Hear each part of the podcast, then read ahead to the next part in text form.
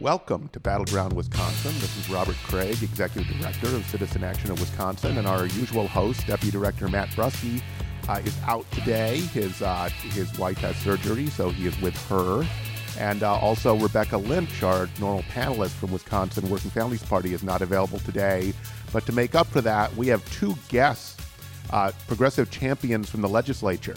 We have Senator Chris Larson, Hey, how's it going?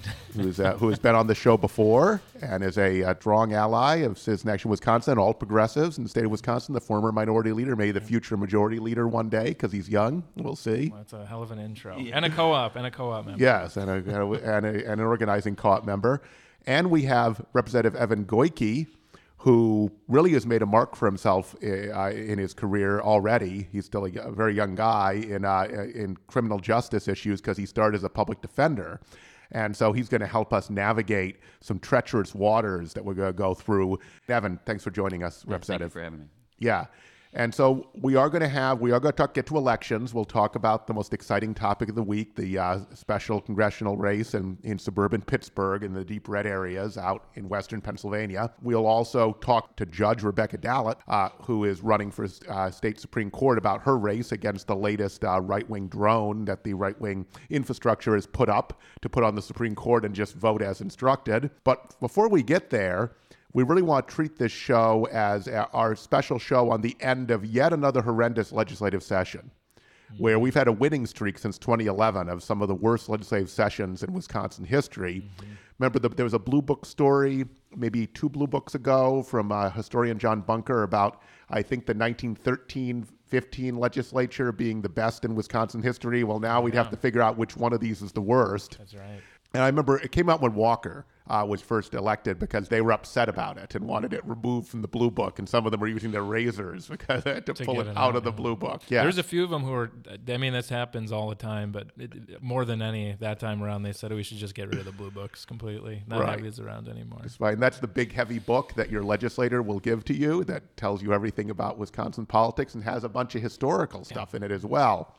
Uh, but at the end of the session, there's even more chance for mischief or the devil's work, uh, to use the metaphor. So we're going to delve into some of that, and it's also going to be somewhat scenario based because we they they're trying to figure out what they're going to do. So and they may not know the implications of what they do. They know not what they do, so to speak. So we want to start with the criminal justice area, where literally uh, Representative Goyke, there's this 11th hour push to do the opposite of what almost everyone's saying in this country, even Republicans in other states. That is, they want to increase the number of people who are in prison and force the building of a brand new prison when we already spend much more on prisons than we do on the UW system. And we actually need to decarcerate and end mass incarceration. So I, it all seems to be a, it constantly gets amended. So I know you're on top of it, but it's all, it's within this Senate Bill 54 rubric, as I understand it. Yeah, so this this bill, Senate Bill 54, and and its amendments in the Assembly present uh, what could be the most damaging criminal justice bill that the legislature has passed in my time in office. It is estimated to add uh, about 600 new inmates per year. Uh, the uh, S- Assembly added an amendment to spend $350 million. I shouldn't say spend, borrow $350 million. So it's really more than 350 Borrow and spend, right? Borrow then spend uh, to build a new prison for, for adult men. And we would really be one of the only states in America expanding uh, prison populations and building new. On top of the one-time uh, the, the borrowing, we have an ongoing cost of about fifty-five million dollars a year, uh, and and it is totally unnecessary. This bill is not connected to a crime reduction or a sound or evidence-based crime reduction strategy. It's far more punitive, uh, and and it is not evidence based. It is not best practice. It is not what Republicans in Texas are doing or Democrats in California are doing. Uh, they're they're doing maybe a 180 degree opposite uh, of this policy, and so And it may be it may be related though to Senator State Senator Vukmir wanting to be U.S. Senator Vukmir. this is a political piece of legislation. It's being um, on a different talk show. There's a different angle being pushed uh, on conservative talk radio and Milwaukee's media market, saying that this bill is needed, and they're wrong. And Senator Vukmir is wrong, and she really ought to pay attention to what uh, conservative thinkers are doing around the country and what liberal thinkers are doing. They're coming together.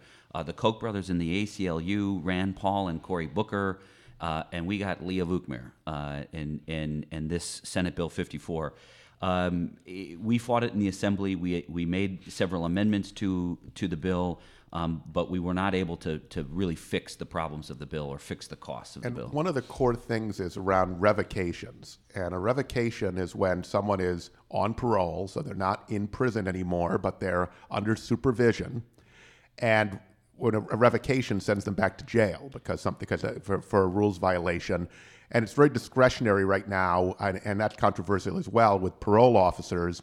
This is like mandatory minimums, though, for sentencing in general. It says essentially if anyone's accused of a certain long list of crimes, right? Just accused, not convicted, Correct. no due mm-hmm. process, then they're thrown back in jail. So it doesn't allow the parole officer anymore, or anyone else involved in the system, to to, to, to use discretion, and decide actually this person is still safe to be out of prison. It just forces them all, which is exactly how we got mass incarceration in the first place, is this sweeping kind of stuff that doesn't allow judges or anyone else to decide who should be in prison for how long and to, to protect public safety. That's absolutely right. And once once returned to prison, the system already fails to have discretion on uh, releasing should they be rehabilitated early.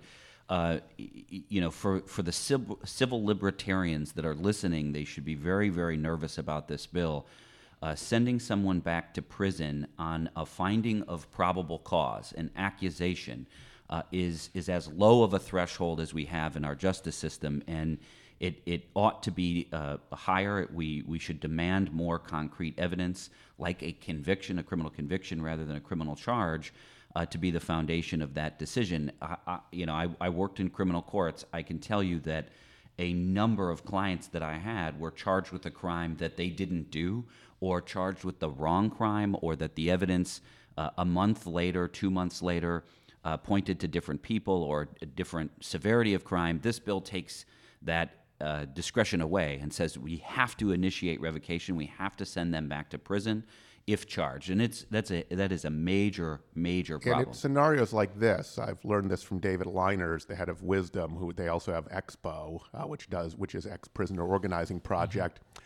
Uh, that it's well known, revocations are well understood. So if someone has a grievance or gripe against someone, and there's a crime that's committed, they'll saying, "Oh, I saw Ron there." and that might not Ron might have and you find out later even though Ron is charged that Ron was nowhere near there. So but he's going to be put back in jail with no process uh, under this bill. Correct. And when the when the Department of Corrections starts this process you're in jail. You can't get out. There's no such thing as bail on a revocation. So you're in uh, largely that means you're held at a prison in downtown Milwaukee called the Milwaukee Secure Detention Facility which is one of America's worst prisons there's no contact visits, no recreational space. It, it, it's it's almost like everybody's in solitary confinement, mm. and and and then you know the the like I mentioned earlier, the standard of proof is so low that uh, at currently 92% of people uh, that face revocation do get revoked and do get sent back to prison. And just just to put this in perspective for listeners, there are 66,000 people on uh, probation parole in, in Wisconsin. This applies to all of those people, whether they committed a serious crime or had two grams of marijuana in their pocket. This new rule would apply to all of them. And so that's where we get this incredible uh, addition or expansion of our prison population. And let me, let me just end by saying there's money in the bill to borrow to build one prison. But the estimates, should this bill pass, are that we would really need to build another prison within two or three years. So don't just think of this as $350 million borrowed today and that's it. We're going to have to face that problem again in two years or three years. And this doesn't solve a greater problem, right? Right, this right. is this is because there's some I'm sure on that in the alternate universe where they're talking on their their own podcast, their own radio. Uh, they're saying, "Oh, this is going to keep us keep us safer, lock them up, right? Uh, law and order." But the fact is, this is you know, the department is called Department of Corrections. You're supposed to be correcting uh, people and sending them back into society better. And we're spending a heck of a lot of money. We're investing a lot of money in these individuals. And if they're not coming out better, being able to get jobs with uh, job training, with uh, better life skills, then we're, we're wasting that money. And it, it's, it's clear from the other scandals and things that are coming out um, in the Department of Corrections that they're that under Walker and his administration, they are not correcting, they're not helping, they are not making things better for our society. So instead, we are going the other way. And in, in a way, as bad as this is, it's a natural conclusion of all the bad things that they're doing in corrections in our state. And I don't know if you can say this much for this for the record. I understand from people off the record that the Department of Corrections, Walker's Department of Corrections, isn't even for this. It's so bad. They are not for it. Now, you can't find that anywhere in writing, right. but I can tell you, in my private conversations in the halls of the Capitol, they are terrified that this bill will pass. Which is stunning. So this is complete. That's saying something. That's saying something. And so the ethical piece in this is this is politicians that then grandstanding uh, just for their own political gain and like damaging lives and tearing apart the social fabric because you're pulling people away from their families and their loved ones and from their their their jobs, etc. Right, separating people from their children. That's right. right. With, and, with, and, even if they are living their lives and there's a revocation, right. It. You know, okay, if you got a job, if you have a steady life, and all of a sudden this is revoked, and as as Representative Goyke pointed out, that's it. You're back in. You know, so being able to to to live a life of uh, uh, a full life again, it's it's pulled back by the state. So we gotta go to break. We'll be right back with more about the next legislative session on Battleground Wisconsin. Welcome back to Battleground Wisconsin. This is Robert Craig, Executive Director of Citizen Action of Wisconsin. And uh, our normal host and, uh, and panelists are, are, not here today, but we have uh, State Senator Chris Larson and Representative Evan Goyke joining us. And we've been talking about uh, the end of the legislative session, another horrendous legislative uh, session for social justice, human rights, you name it, right? The direction of the state. And we were talking about uh, this bill that's not got enough attention, which actually is going to dramatically increase the number of people who are in prison in Wisconsin, go the opposite direction. Uh, about 600 people is even opposed uh, unofficially by the Depart- by Walker's own Department of Corrections, and is moved by one of Tammy Baldwin's potential opponents, uh, State Senator Leah Vukmir, just for political purposes. Mm-hmm. So we have that situation, but then we have the whole Lincoln Hills football. So, Evan or Chris, do you want to give us a little, uh, very brief? I think the listeners know what happened at Lincoln Hills and and what's on the table, and how at the end of the session they're trying to undo something that it seemed like a uh, as close to bipartisan as we get in these days. Yeah. Before, yeah. before we start the conversation, yeah. we just want to make sure it's not these yeah. things are not done. Right? right. There is the Senate. Uh, yes. Uh, the Sen- the Assembly is is done and, and gone home, and they may come back. But the Senate that we're in on Tuesday, and so the idea that this is written in stone is not clear. And so we people still get can calls call their representatives on, on all of these. Complain about of all of these. Yeah. That's right. Please, please engage and, and call. Uh, in regards to Lincoln Hills, uh, uh, you know, Senator Larson and I actually co-authored together a bill three or four years ago now to to initiate and study and implement uh, the plan, a part of the plan or the design of the plan that the governor uh, endorsed in January of this year. Uh, when when the governor stepped up to the plate and decided that he was ready to act and follow Democrats' leads uh, on this issue.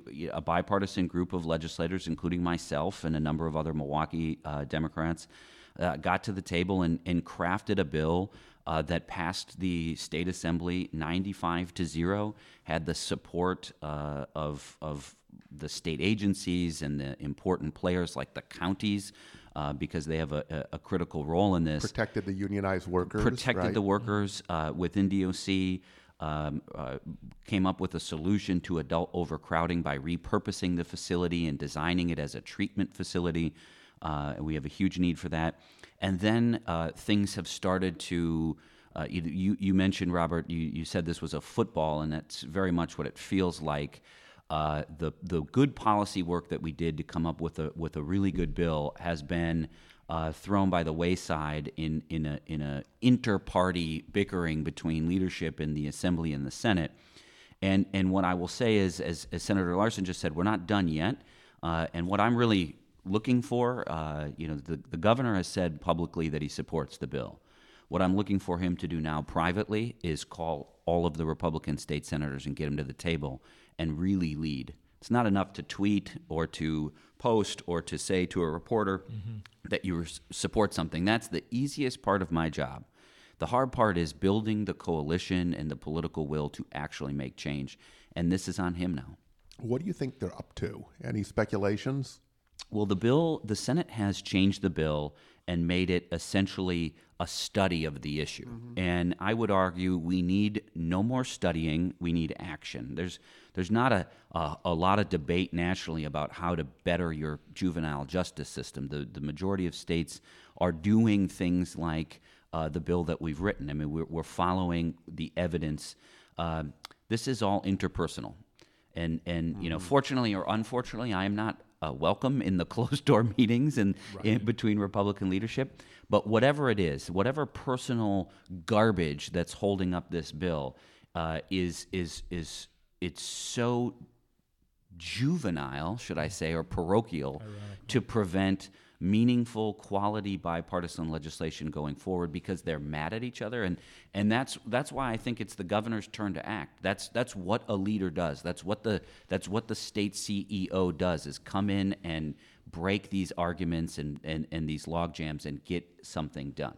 Yeah, I remember when this was initially passed the assembly, and I uh, went over to Representative Goyke and said, "Okay, what can we do to make sure this passes in the Senate?" And uh, it, it's it's you know he said, "Look, this is the governor's priority. That should be enough. That should be it. This should slide through."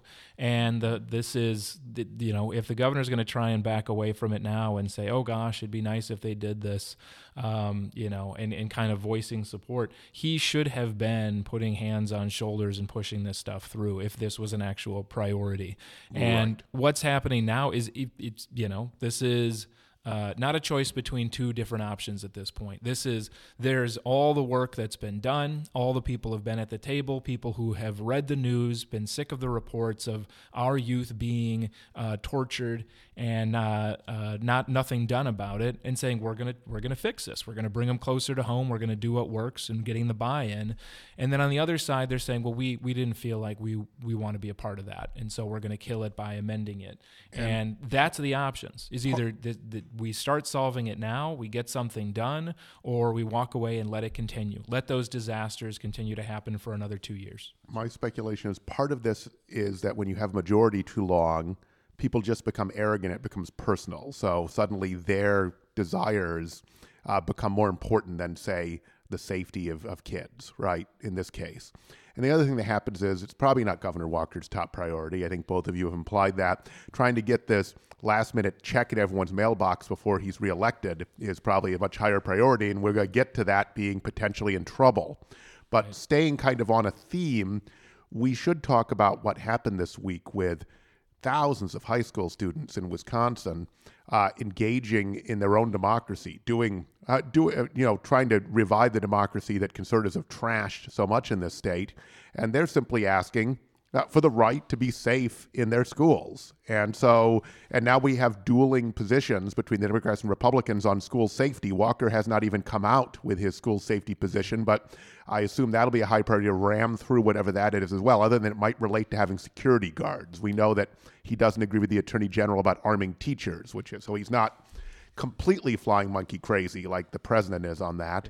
But uh, nonetheless, so what is both of your sense of what's happening with young people being involved in our democracy and where the, this this gun safety issue goes? Right. So there's the. Um, this is. I was at the Capitol yesterday, and we ended up uh, seeing some of the students who walked there from different high schools uh, in the area, and the total ended up being over five thousand students, right? And what was interesting is walking through the crowd and uh, seeing senators out there, representatives out there to greet them, um, but more than anything, just being there to listen to uh, these young people, many of them who can't vote and are just stepping now into understanding how the political process works, uh, but finding their voice. And this is this is the pathway to politics for them. This is going to be something that makes them realize how important it is to be involved, to have their voice heard, and when they can vote, to vote. And even now, where they can't vote because it's uh, they're too young,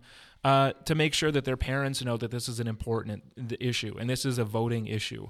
Um, but you know what? It's not just them. I my uh, my my mom, who is not very political, uh, called me after um, one of the recent shootings. I don't even remember which one it was, but she said, "This is BS. I need to know who my representative is to get a hold of them because this is all about money. This is about money, and it's not about keeping our kids safe. And I'm sick of it. And so uh, people are are feeling that and uh, I think that they're going to start pushing back. If, if either they're going to listen to these kids, they're going to start getting stuff done uh, to protect them, or they're going to be gone. So they do something on school safety, but probably not something very profound because they're terrified of the NRA, right? right. Well, that... well, Representative Goyke, they, I think he should speak on this about the four hours of debate that they got him tied up in about um, uh, background checks. We have a bill that we put forward, a collection of bills on uh, keeping our kids safe, um, and you know we're trying to keep it we're trying to keep it good but the uh, or trying to keep it something that they would actually vote for. But the fact is, if we're not talking about universal background checks, if we are not um, doing the common sense things to make sure that the wrong people aren't getting these guns, uh, we're going to continue to have these problems. Yeah, I think I think I just add that uh, at the end of the day, if if the proposals don't include a, a, meaningful policy to, as Senator Larson was just saying, to keep incredibly lethal machines out of the hands of incredibly lethal people, we're not going to we're not going to see any change. I, you know, I, I'm not confident that an armed school officer in every single school is really going to do what we think it might do or what the proponents are going to promise that it would do. I, I, certainly don't think it would have as uh, much of effect of, of, of, reducing school shootings as reducing the number of highly lethal you know, machines, machine guns, high cap, uh, uh, uh, clips, bump stocks, all of these pieces of, of man-made technology that make it easier for individuals to do harm. Uh, if we're not going to include that in our conversation, then then we really have to examine the value of the conversation in the first place. And uh, certainly, that's not you, you know 5,000 students yesterday. It was very powerful in Madison. And I want to say thank you to all the students that came out. Yeah. And, and, and acted, and all the parents and teachers and school administrators that supported them they didn't ask for an armed police officer at their front door. That's not what they're asking for. They're asking for help in keeping highly lethal machines out of the hands of highly lethal It'd people. It'd be nice if they asked them, but that's not that's what right. they're going to do, right? right. Uh, so the first is to make the demand. Now you keep going. But we're going to talk after the break about maybe Governor Walker's bribe to the voters being in trouble. Mm-hmm. And remember, da- later in the show, we still have Judge, Judge, Judge Rebecca Dallet, uh, the only independent candidate for state Supreme Court on. So back after this break on Battleground Wisconsin. Welcome back to Battleground Wisconsin. This is Robert Craig, Executive Director of Citizen Action of Wisconsin, and I'm joined by special guests Senator Chris Larson and Representative Evan Goyke. So we've been talking about the uh, merciful but also scary end of the legislative session as the Republicans try to jam more in this election year. And it is important to see it as an election year and understand this in the context of being an extremely scary election election year uh, because with the Trump backlash and the resistance for Governor Walker and for all of the Republican legislators who are up for reelection. Uh, you have the redistricting lawsuit still out there, so their gerrymandered maps could be overturned and they could actually run in fair districts. And you have this blue wave. And so in Pennsylvania, we just had an extremely conservative uh, district, one that was the liberal part was suburban, like uh, Pittsburgh, kind of like your wow counties in, in Wisconsin, right? Followed by these really deep red rural areas that are deindustrialized and are full of Trump voters that Trump won by 20 points, which just elected a Democrat right. uh, by a very close uh, margin. And so, and, and healthcare was one of the, if not, was probably the top issue in this race. And then rejection of their, of the Trump tax cuts where they tried to run on it and then they stopped running on it and pulled the ads because it wasn't working. so this is this is going to shape what happens in this legislative session uh, because they are they've got to be really worried. If you had a 20 point wave, and we're not to November, we have to keep this going, right? If you had a 20 point wave, you could get, get majorities in both houses in the gerrymandered districts. Isn't that right? Uh, we should. I mean, we should. Yeah. There are six seats that are up in the state senate this cycle that have that are better on the numbers uh, in terms of Democratic performance than the district that was won in the special earlier this year, SD10. So that's six seats. So we should come back with 20 Democrats in the state Senate if things continue, if the momentum continues, keep it going, if we keep it going, right? And I'm not sure what the numbers are in the assembly, but it, it's it's clear that people are fed up. They've had eight years of nothing but a menu of bad partisan politics by Governor Walker and his uh, legislative rubber stamps, where they've moved forward with, uh, frankly, the largest spending in the history of the state of Wisconsin. We're spending more than we ever have, but it's not on schools. It's not on the things we care about. It's not on preserving our environment. It's not on expanding Wisconsin's culture and the things we think of. It's about giving money away to the richest. It's about the agriculture manufacturing tax credit, which continues to uh, explode. It's about uh, borrowing tons of money for our for uh, huge road projects that aren't finished. And the Foxconn explosion, sucking sound, right? Right, exactly. and like and it's it's ramped up because as you think like, oh gosh, they've got to be winding down now. You get the Foxconn, which is the largest corporate giveaway in the history of the state of Wisconsin, in, in the history of the country, right? And uh, we, and that's not enough because other companies are like, oh shoot, if you're giving away money, I'll I'll line up, right? Uh, so you've got Kimberly Clark looking to, to, to get in on that, and I'm sure Well, you're they're trying to to ho- see every they're kind of dangling it out. They're not sure they even want want the bribe, right? Right. Well, they already got that. They already got a big payout from Trump, and they're Right. using that to do stack buybacks and to pay off their executives. So they're they're not they're not hungry for cash. Uh, but these guys, it's like a it's like Walker's holding a going out of business sale for the state of Wisconsin, right? And just Everything giving must away go. exactly fire sale, uh, and he's just throw he's giving it away. And I think they they're assuming like, oh shoot, we, we got to give something to the voters, so they're they're they're giving a little pocket change to the side uh, to, to to with the child child tax Maybe credit they'll they're sell it. the UW system and the prison system going Right. on your theme Right, but before the end of the session. But I think people are smart enough to realize, okay, the the largest corporate giveaway in the history of the country, it's going to cost us for decades to come.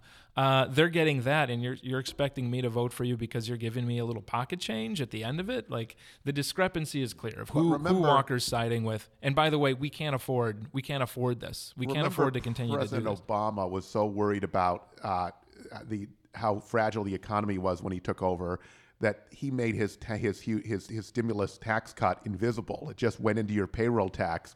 And this goes back to old school. Tommy Thompson used to pull this sort of stuff. This is going to be a check from Scott Walker just as absentee as, as early voting starts, right, Representative Goyke? Yeah, that's it, it, it. When it was announced, uh, it was announced uh, in his State of the State that he'd like it delivered to families, uh, as the school year starts, as a way of of of. Uh, covering what he also means is as absentee ballots hit your front door, as as the election really ramps up, and um, uh, but look, I want to share a view from my caucus and from the halls of the Capitol. So I have two points that I want to share. One is when I talk to my Republican colleagues, they are terrified. I mean, the, in in the special election uh, that we had earlier this year, that was uh, that was scary to them. The the results in the northwest corner of the state.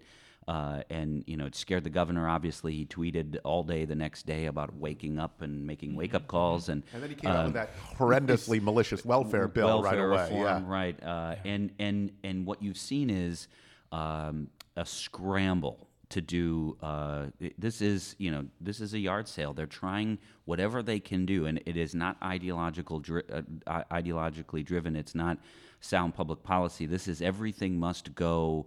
Uh, we'll throw everything at the wall and hope some stick. Uh, we hope 50.1% sticks, right? We're, we're for everything we were against. Now he's Correct. for stabilizing the Affordable Care Act. Never mind seven years of sabotage, right? Correct, and we can't borrow, but we but now we will for a new prison, and we can't spend, but we'll do it for uh, uh, this child tax uh, giveaway. And and and I, I- I'll just say, um, f- my colleagues on the Republican side are terrified. You're going to see. Uh, my my gut tells me you're going to see, like you see in Congress, an abnormally high number of incumbents retire or not seek reelection or trying to find other jobs uh, elsewhere. And then the the second thing that I wanted to share is the energy that I feel in my caucus, and at least I, I can't speak for the Senate Dems, but in the Assembly, I mean, we are excited. I, I'm seeing engagement from members and staff, the energy, the hope to get out there. I mean, we're gonna we, we are working. Our goal is to field 99 candidates. We're gonna have. Well, our goal is to have a candidate in every single district, and I can tell you it's it's mid March, so so we've got some work to do, but we're way ahead of where we thought we'd be. We've got candidates in just about every targeted seat around the state, and, and we're talking about dozens of seats. I think we have it's great. 10 or 12 Citizen Action members running already. That's right. Yeah, Yeah, thank you, thank Yeah, you, Robert, yeah. for your for your help, and and the listeners for stepping up to the call and and running for office, and and um, and look, so so from my from my seat in the in the assembly, it's it's going to be an exciting summer, and and it's in part because of the energy we feel here in Wisconsin, not just nationally, but the organic evolving that revolution that's out there is is really being felt uh, in the halls of the Capitol by the members of the Assembly Dems. Yeah, people are paying attention. People, we just did a, uh, a Dem team training, Democratic um, uh, training for elections and action in Milwaukee this past weekend, and there's a lot of people who were not involved in politics before. They see what's happening at the state, they see what's happening nationally, and they want to be involved, right? Whether that be as a uh, somebody to knock doors for a good candidate or to be that candidate themselves. And I think you're seeing that in the the, the boost in turnout up in SD10. Uh, you see it in this uh, the special election in Pennsylvania, and you're seeing it across the state. And I think the, the the Republicans are starting to realize this. But more importantly, those in the middle are starting to realize uh, that Walker and the Republicans don't have a cohesive economic development strategy. Right? They don't have a grand plan on what they're supposed to be doing with our state and the direction that it's go. So you have these piecemeal approaches uh, that are bought and paid for by uh, special interest groups, but they don't they don't uh, all come together as a uh, cohesive plan, and that's no, no no clearer now than the the patchwork of things they're trying to throw out there at the last set at the at the end of the session. Uh, but for us, I think it's important not just to get out there and run against that, but to run Absolutely. for things. Right? What is our economic development plan? Um, What is make- our thing as big as Foxconn that actually would work and actually create prosperity across the state, right? Right, right, and and we have a, a candidates need to be developing that, make sure that's out there. And Uh, we're pushing them to, particularly the governor's candidates at Citizen Action. right, and, And we do have another, I should say, a plug. We have our next governor's forum in Wausau Saturday um, at 9:30 a.m. at the uh, at the uh, at the labor at the Wausau Labor Temple. Nice. So people should come out and see the candidate. They'll be tested on the Citizen Action platform, and we are trying to drive them to a bold agenda. They have other incentives. I know you and Evan and others are telling them too, but we're also having members tell them too. Good. Yeah. And I mean, and the baseline of it is should be on uh, restoring the funds that have been cut to our K 12 education, right? That is the foundation that our state is built on. And, we then have an, more, yeah, right. It wasn't perfect in the in the aughts, right? Right. That wasn't the perfect education system. Right, but going yeah, but going back to it and then uh, expanding it. So saying, okay, yeah, K twelve is guaranteed by the state. Maybe we want to start earlier, pre K, right? Maybe we want to make sure later. that right, exactly. And and I think that's the foundation that we need to demand, that we need to be pushing as a party. Um, healthcare affordability is just Mm-hmm. ballooned, and you you've done more than anybody the the comparisons of just our neighboring states of how we are getting. And we pushed with your colleague Representative Goyke and, and Senator LaTonya Johnson a Badger Care public option bill. Eight of the nine leading Democrat candidates are for it right now. But I have a speculation, see if you get your thoughts. You know, when the Republicans had a big majority in Congress and lost it, right, running into 2008, it was partly because their, their right wing ideology has a problem governing and they end up doing a lot of things, actually making all sorts of different uh, changes and compromises that don't look like the radical jihadists were drowning government in a bathtub anymore. And you were talking about the incoherence of, of the things they're throwing out there. That's sort of the seeds of their demise. They're not able, they're, mu- they're much better as an opposition party promising something impossible but, but consistent than actually trying to govern. Yeah, no, I think you're. I think you're totally right. Uh, Speaker Ryan, I think, came out with some statements after uh, his candidate lost in Pennsylvania, and it was, uh, "We got to get our message out there." Well, they don't have one. They don't have a cohesive message. I mean, it, it, they're in big trouble, and in in part uh, to exactly what you just said, Robert. They don't have a plan. This is not governing. It's it's th- in Wisconsin throwing everything to the wall Yeah. and hoping uh, a a thin majority sticks. yeah, we got to make sure they hear us, and that starts April third. April third, get out and vote. Awesome. This has been a really, this has been great. And we, we have a final segment with uh, Judge Rebecca Dallet uh, to talk about the really important Supreme Court race we cannot lose track of. So we'll be right back with Judge Rebecca Dallet uh, on Battleground, Wisconsin. Welcome back to Battleground, Wisconsin. This is Robert Kraig, Executive Director of Citizen Action of Wisconsin. And uh, we are joined, as we were in the previous segments, by two special guests, Senator Chris Larson and Representative Evan Goyke. And uh, in this segment, we are also honored to have on the line Judge Rebecca Dallet, who came through very strongly in the primary and is uh, running for in the state Supreme Court race against uh, Michael Screnock. Judge Dallet, thank you very much for joining us. Good morning. Thanks for having me, Robert. So I know our listeners know about your campaign. You ran an extremely effective primary campaign and obviously have a long record as a, as a judge. But why don't you talk a little bit about not only where you are, but how you differ from your opponent, because we're down to a two person race right now. Sure. Well, I differ from my opponent both in experience and in values, and those are the things that I'm bringing to this race. Um, first, in experience, I have been in our courts working hard for the people of our state for more than 20 years. I was a prosecutor for 11 of those years, and I've been a judge for almost 10. Really hearing the issues that our citizens in our state face every day, both in civil and criminal court, and how those impact them. And I have a real deep understanding of all of that based on my experience. And I bring to the bench the values that we all care about. I care about clean air and water. I care about good, strong public schools. I care about working people, women's rights, um, the things that make our state great. My opponent is someone who worked on Act 10 worked on gerrymandering, at least defended gerrymandering, and then was appointed to the bench a short time ago, about two years, two or three years ago, uh, by our governor. And he is running a race where he is backed by the NRA, where he is funded by the Republican Party, the NRA, and the Wisconsin Manufacturer and Commerce. Uh, really, almost a million dollars poured into his campaign in the primary to uh, fund him, and his he also, in terms of some of the positions that he's held, he blocked access to women's health care, um, including abortion services. He did that twice, um, and was arrested. And when arrested, did not was not forthcoming with his name. Um, so we we know where he stands on issues. We know where his values are. They aren't the values we share, and his lack of experience as well as is, a, is an issue and Judge, he's an extremely partisan candidate as well. I mean, at least uh, you know the right wing infrastructure used to pretend that candidates were independent of parties, but it looks like in the primary, the Republican Party was just directly running his campaign for the most part. Is, is that correct? Yes. His so his staff.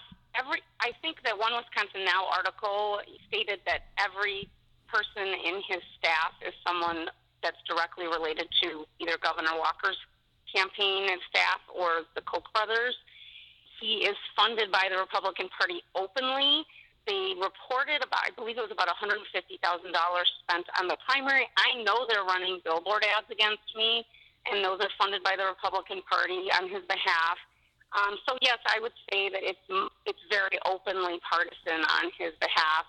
And what concerns me is is that it seems like I mean there's been and this is well documented a direct conspiracy, really. I'll use the word conspiracy by the Chamber of Commerce, WMC in this state, others to take over state courts uh, with right wing judges who will always side uh, with large corporations against average people. And you kind of saw that in John Doe, where, in my opinion, they, the, the, the conservative majority in the state Supreme Court, they had been elected and refuses to, by the way, recuse itself when its its major funders, the people who run independent dark money campaigns for for them, are before them uh, in the court, literally nullified state campaign finance law in order to end the John Doe investigation. And I mean, I'm, I'm wondering what your thoughts are just on. I mean, the importance of having an independent judiciary that's not just a you know politicians in robes who will always side with with large corporations or with right wing politicians. Well, Robert, I mean, you hit the nail right on the head. That's why I'm running. I announced this campaign against Justice Gableman. He is the person where $2.25 million was spent on his race. And then that party appeared in front of him in the John Doe case that spent the money, and he refused to step off the case. We should also remember who wrote that recusal rule, and I'm going to put it in quotes because it really doesn't uh, it basically says the rule we have now says the judge should just do what they think is right.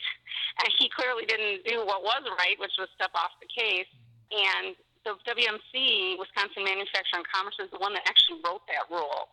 So we do have a serious problem in our state where we have big money special interests spending money to elect justices, to buy a justice, and then really having an interest in a lot of those cases that come up in front of the court and those justices not stepping off the case and then ruling in a way that benefits those special interests. I mean, it, it looks like the system's rigged.